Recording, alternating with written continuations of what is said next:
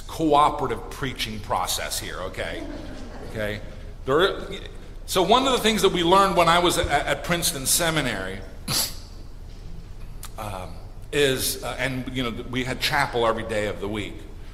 And uh, there was, I mean, I hate to say it, but uh, pastors and seminarians can be very competitive. And there are certain people who thought they were better preachers than other people.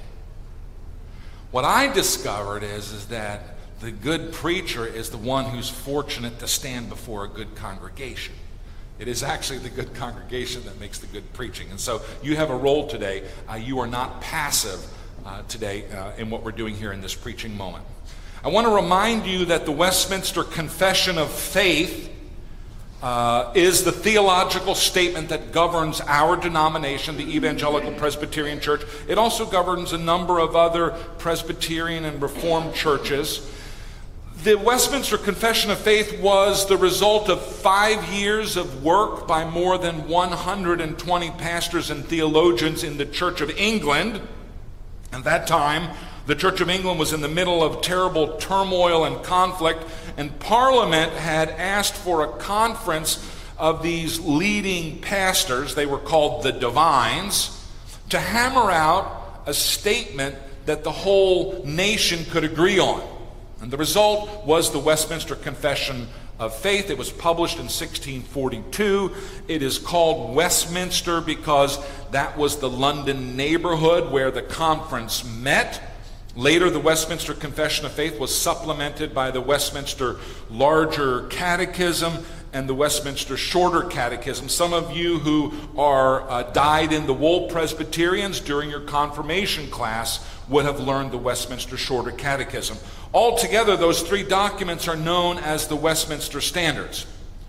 One of the persistent questions that Christians wrestle with is the relationship between the Old Testament and the New Testament, between the gospel and the law. Since we're saved by faith in Jesus Christ and not by keeping the law, what's the purpose of the law for Christians? What part of the law still applies to us as Christians today? If Jesus and the cross were eternally part of God's plan, why did God give the law in the first place? Why not just start with Jesus? Chapter 19 of the Westminster Confession tries to answer some of those questions. It divides the law into three parts the moral law, the civil law, and the ceremonial law. The moral law includes the Ten Commandments. The moral law never changes. Lying, killing, adultery, stealing, dishonoring your parents, coveting, these are all forbidden in the Ten Commandments and they are still forbidden today. The civil law, however, was the legal system of the kingdom of Israel. Remember that Israel was a nation, just like Canada or Sweden. It had its own law. And the Westminster Divines say that the civil law is then superseded by the national law of each state. And finally, the ceremonial law the law governing the tabernacle and the sacrifices, as well as the laws about uh, kosher food and this thing they call cleanliness, all of that, according to the Westminster Divines, is no longer in force. The entire sacrificial system is replaced by the cross of Christ.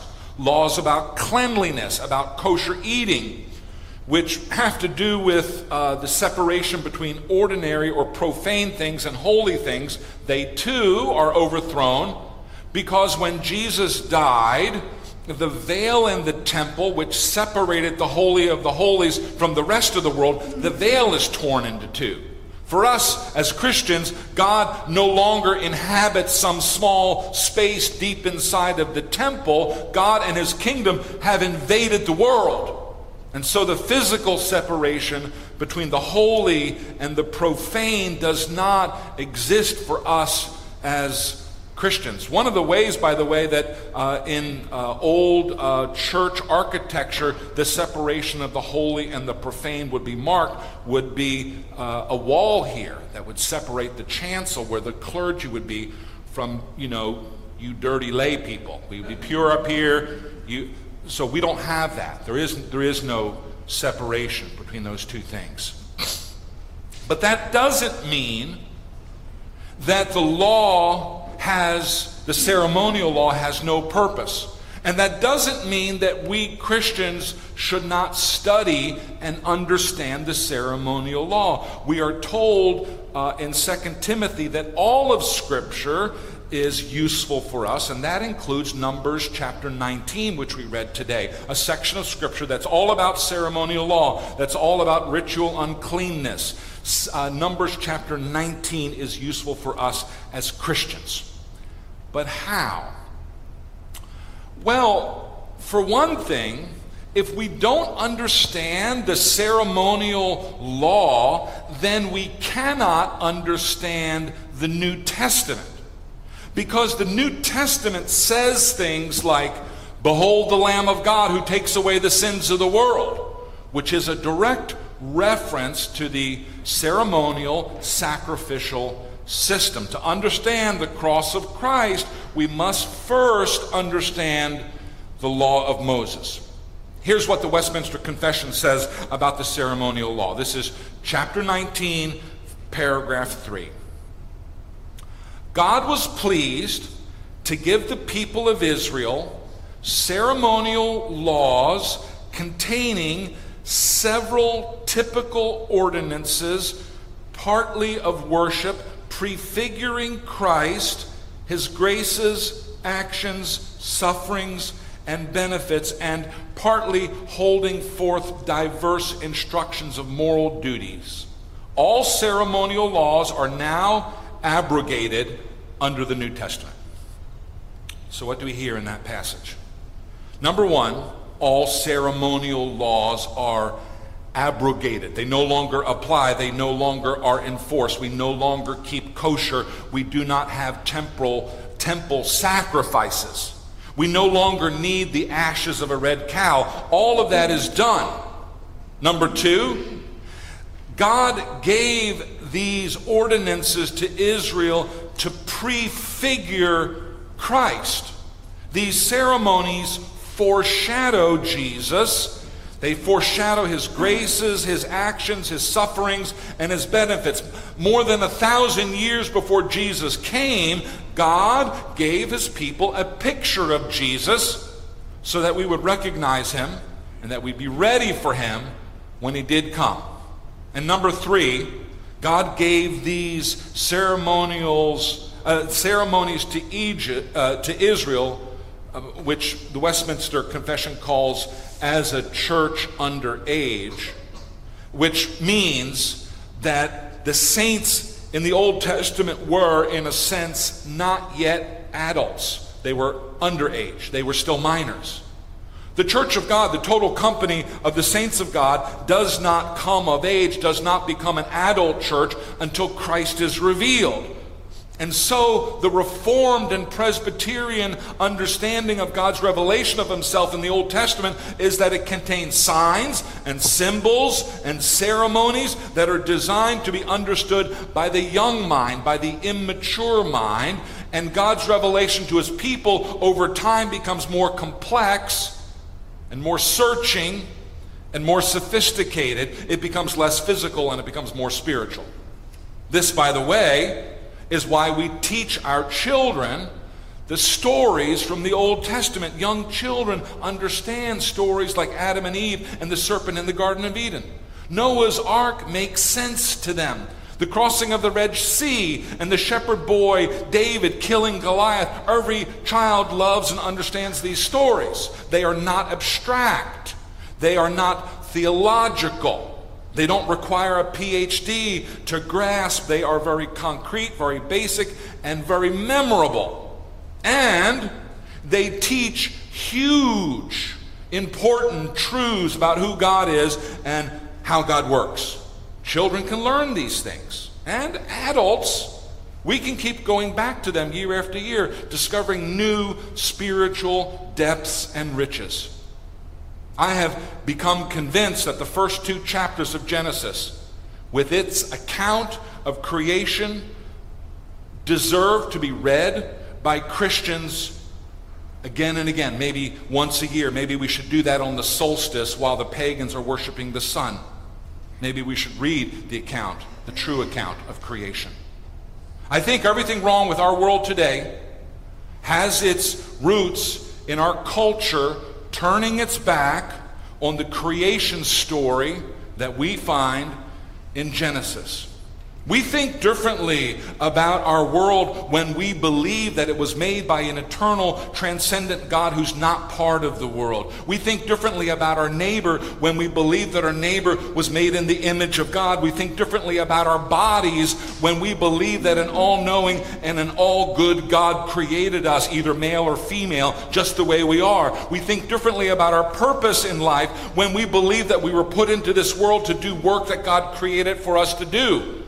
We think differently about ourselves when we realize that God designed us to be able to walk with Him in the evening. A person illuminated by the light of Genesis chapters 1 and 2 lives and thinks differently from secular atheists and neo pagans with their silly infantile mythology that the earth is our mother with their mind bending, anti scientific mythology that gender is not given by God, but is self created in an infinite rainbow spectrum. The Old Testament has a lot to teach. And so called red letter Christians who cut themselves off from the deep taproot of our faith are vulnerable to all kinds of bizarre myths that are generated by the surrounding pagan culture. There are two dangers that the church faces. One is the unbelief of atheism. The fool said in his heart, There is no God. But the other is syncretism, the blending of Christianity with other alien ideologies. Israel got into trouble when it wanted Yahweh plus some other gods. But Yahweh said he's a jealous God and he does not share his temple with Baal or Asherah. In our day, we need to be clear it is not possible to embrace the cross of Christ and the rainbow flag of pride. The cross and this flag are symbols of different religions. And if you think you can blend the two of them, you will lose your Christianity. Okay, enough of my anti Marcionite lecture. Let's turn to Numbers 19 and talk about it and see how it points to Christ. Part of the ceremonial law provides a solution to the problem of sin, both intentional sin and unintentional sins. God has created certain laws, and when those laws are broken, whether we know it or not, the violation of the law has to be dealt with or atoned for, and there are a variety of sacrifices that God provides that do that job. Another part of the ceremonial law deals with the problem of uncleanness. This is a strange idea to us, but it's important for us to understand that when something is declared unclean, that doesn't mean that it's dirty and just needs some soap and water. Cleanness and uncleanness in the Old Testament are not about germs or hygiene. This concept has something to do with death and the proximity of death. In the same way that God is holy and nothing unholy or nothing sinful can be in his presence, God also is pure life and nothing dead or nothing smelling of death can be in his presence. One way that someone would become ceremonially unclean was to touch a dead body. And so the law provides a procedure for the uncleanness to be dealt with. Until the person is clean, he cannot go into the temple. He cannot offer his worship to God. And so, uncleanness, this stink of death, is a barrier between us and God. If we touch a dead body, we are unclean. If someone dies in our tent, everyone in the tent is unclean. And remember, these tents that the Israelites were living in, these were not pump, pup tents. These were family sized tents. A lot of people would be under one very large piece of canvas. If you touched the bone of a dead person, you were unclean. If you touched a grave, you were unclean. And while you were unclean, you were not permitted to go into the tabernacle because if you went into the tabernacle, you would make the tabernacle unclean. And so the law provides a very simple system for removing this uncleanness. The ashes of the red cow are part of this system, and we're going to talk about that in one minute. But I first want you to see that this uncleanness business is so serious that if a person refuses to go through the ritual that purifies him, if they say, oh, that's not important, or no, no one will know, what difference does it make? Those people must be removed from the community. They must be excommunicated. They must be driven into exile. They cease to be part of the people of God. They are cut off from the blessings of Abraham. Why? Well, so that their uncleanness doesn't pollute anyone else. The ritual which cleans the person is actually very simple and it doesn't cost anything. It's over in just a week. But if the person refuses to use this ritual, then they are no longer part of the community, and that is their free choice. There are times in the life of the church, in the life of the community of faith, when it must cut off certain individuals who refuse to abide by the rules of that community. And this is not because the community is mean or judgmental, it's because the community has boundaries and is healthy enough to preserve its own integrity. The lack of boundaries is always a sign of disorder in an organism. The law of Moses is actually very, uh, very gracious in dealing with the mistakes that people make. There is always a way to be restored to purity and to wholeness and to fellowship. But if the person refuses to make use of those means of grace that are provided, then the community has no choice but to honor the decision of that person and to remove them from the community. All of you remember the dark days of COVID some places during the time of COVID, some places like hospitals, would not let you enter if you did not present your COVID vaccination card. That's not because the hospital is judgmental. That's just a sign of healthy boundaries. And the church is no different. So let's talk about the red cow recipe.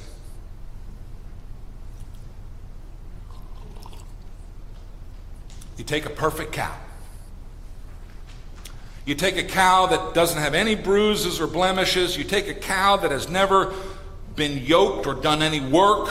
Has to be a red cow because red is the color of blood. And you take that cow and you burn it whole. You don't drain the blood out of it first. You burn the blood too. You burn, burn its guts and you burn it to ashes.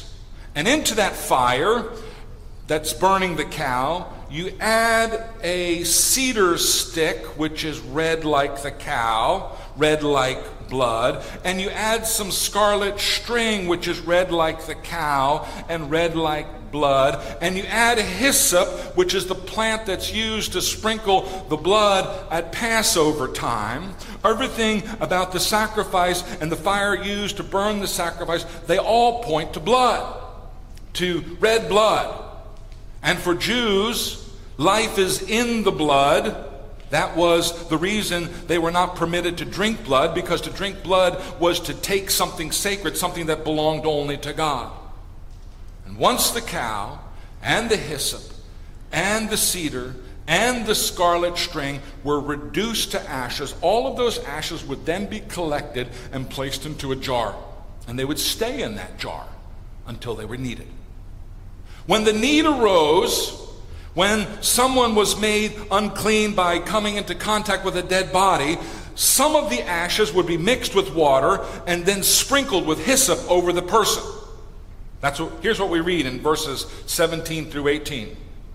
If you have become unclean, someone must use the ashes from the burned cow to make you clean again. They must pour fresh water over the ashes into a jar. That clean person must take a hyssop branch and dip it into the water. The clean person must sprinkle it over the tent, the dishes, and any person who were in the tent. That clean person must do this for anyone who touches a dead body, its bones, or even a grave.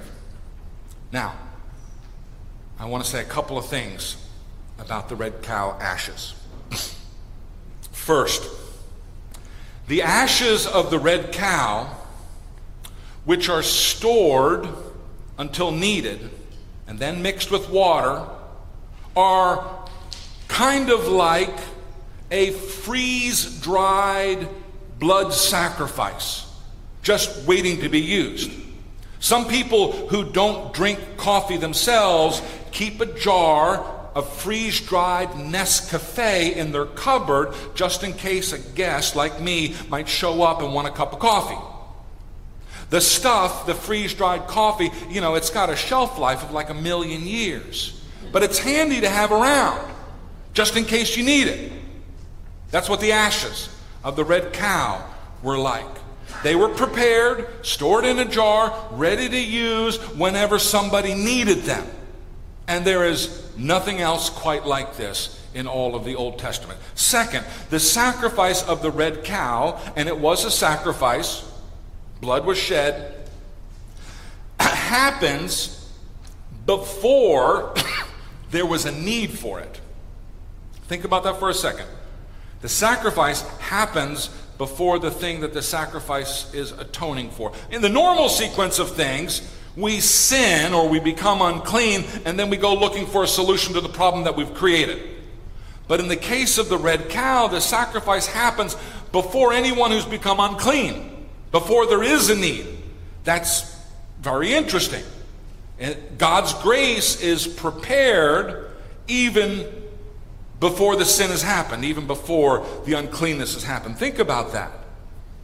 So let me talk about Jesus for a minute. Behold the Lamb of God who takes away the sins of the world. That's what John the Baptizer says when he sees Jesus. Jesus is many things to us. He has many titles. He is the Word of God that was spoken at creation. The Bible tells us that all things uh, were made through Jesus. He is the good shepherd who lays down his life for his sheep. He is the great physician who heals all of our diseases. He is the King of kings. He is the revelation of the fullness of God. He is our merciful high priest who is pleading our case before the Father for us. But Jesus also is the sacrifice, the blood sacrifice that pays for our sins. In the Old Testament law, we learn about sin and sacrifice. Sin is a violation of God's law, and sacrifice is the system that God created to cover over or to set aright or to pay for our violations. The sacrificial system is a great mercy to us because we don't have to be crushed by our sin or by our guilt. God does not want to kill us. He wants us to be well and to be whole and to be alive and to be with Him forever. And so He develops this system to make it possible. When Jesus died on the cross, His self sacrifice was the final sacrifice, it was the end of the ceremonial law. After Calvary, we no longer offer God blood to atone for our sins. The blood of Christ has already been shed. And for us, Christ's sacrifice was offered before we needed, it. much like the ashes of the red cow. When we needed Christ, he was already waiting for us. And the sacrifice that he made so long ago, it sprinkles us clean today. And if you sin tomorrow, it'll sprinkle you clean tomorrow, and it'll sprinkle you clean every day that you need it. Cleanse me with hyssop, and I will be clean. Wash me, and I will be whiter than snow. At Calvary, Christ took the payment for the sins of the whole church. One sacrifice for every single person who will ever be saved. Christ's death conquers our sin, but Christ's death also conquers death itself. 1 Corinthians 15 26 says, The last enemy to be destroyed is death. Jesus has conquered every enemy including death itself, which pollutes the world and makes us unclean. The blood of Christ atones for our sin, but the blood of Christ also makes us clean again. It removes the stench of death from us, so that in the eyes of God we are both sinless and deathless. I know this is mysterious, which is why the Old Testament gives us more concrete version of things in the ashes of a red cow. The third point that I just remembered while I was praying. If you read again the prescription that's offered in Numbers chapter 15 for making the person clean, everybody who's involved in the process of making the, unperson, the, the person who's unclean clean again, in that process themselves becomes unclean. Do you understand that? The one who's purifying you becomes impure himself. One of the mysteries of the cross of Christ is that Christ had to become sin for us so that we might become his righteousness. Christ became filthy to remove our filth. As we come to the Lord's table today, we come in faith and we come in trust. We trust that Jesus is who he said he is. We trust that his death was not accidental or that it was not wasted. We trust that it accomplishes more than we can even ask or imagine. We trust that the blood of Christ covers our sins and removes from us the stench of death that is part of our fallen human nature. We trust that by faith in Christ, we have moved from death to life. We trust that in Jesus we have discovered the narrow way that leads to life. Only a few will find it. So let me ask the final question Why is it that Jesus is called the Lamb of God? Why is Jesus called the Lamb of God? Normally, if I sin and have to bring a sacrifice to God, I would select that animal from my own herd, or I would purchase that animal from a dealer at the temple, and I would present my lamb to the Lord as a sacrifice for my sins. Christ's sacrifice, the sacrifice that takes away your sin, is not yours. It's not the sacrifice that you made. It's the sacrifice that God made. That's why Jesus is not the lamb of you, he's the lamb of God. God pay, himself pays the price for our sin. If I bring a sacrifice to take away my sin, that would be the Lamb of Dan. But I'm not saved by the Lamb of Dan. I'm not saved by my own labors. I'm saved by the Lamb of God and in Jesus Christ, the Son of God, the self giving sacrifice, we have the perfect atonement and we have eternal life. They were purchased for us at the cost of the blood of the Son of God. They were purchased for us by God Himself, who paid the price because He loves us, because His mercy is huge. What can wash away my sin? What can remove the stench of death that clings to me as a fallen person? Nothing but the blood of Jesus. That's the good news. So let us continue to celebrate. Amen.